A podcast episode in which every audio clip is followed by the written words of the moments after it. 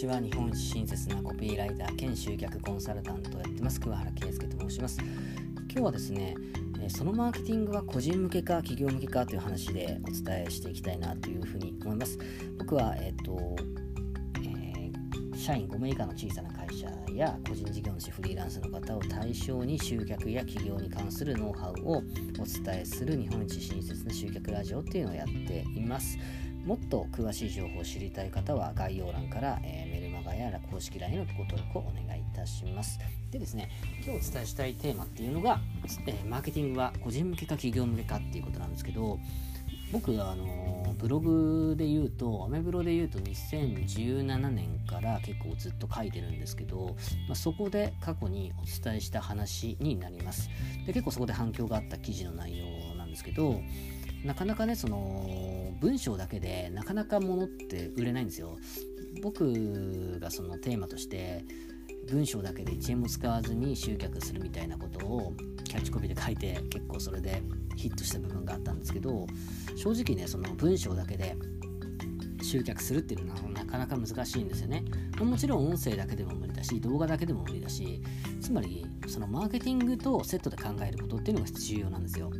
でマーケティングを知らない人っていうのが勉強しようと本屋に行ったりネットを見たりすると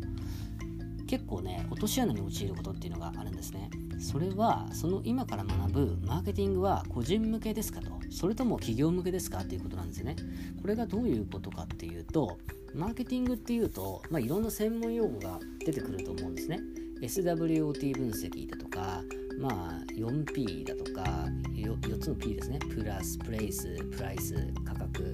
プロダクトプロプロダクト、えー、何でしたっけ？プロダクト商品場所価格プロモーションですね。そうですね。とか 4C だとかまあ初見だと意味不明の横文字がたくさんあるんですよ。そうそう。なんでビジネスを始めたばかりのとかこれから起業する僕たちのような個人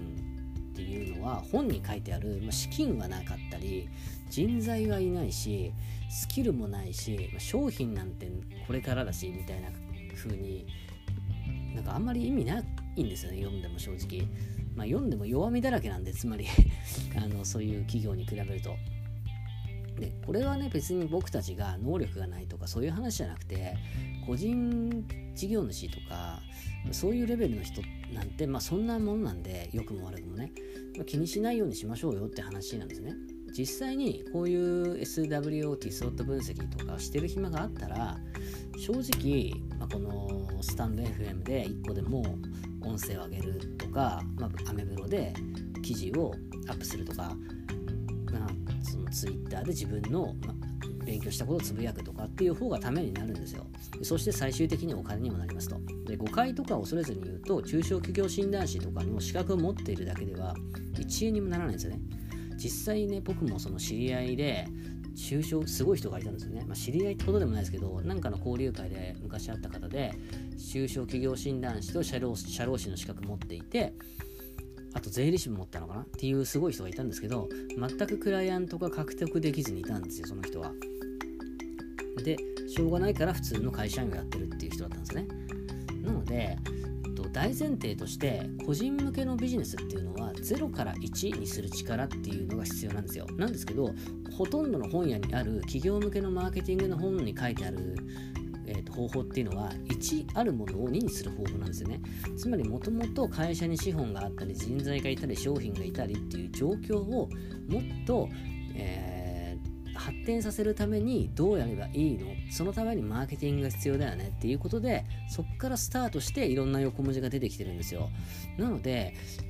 闇雲に情報を探すんじゃなくてそのマーケティングを勉強するのすごく大事だってみんな言ってて実際大事なんですけどそのマーケティングは個人向けのものなのかそれとも企業向けのものなのかっていうのを考えるっていうことをワンクッションを入れてほしいんですね。でその上で個人向けの本だったり情報を習得するようにしてほしいなというふうに思います。まあ、個人向けの定義は0から1にするっていうあの力ですね。これを身につけることっていうのがすごく重要なんで、えそういった本を選ぶようにしてください。まあ、おすすめはね、ランチェスター戦略とか、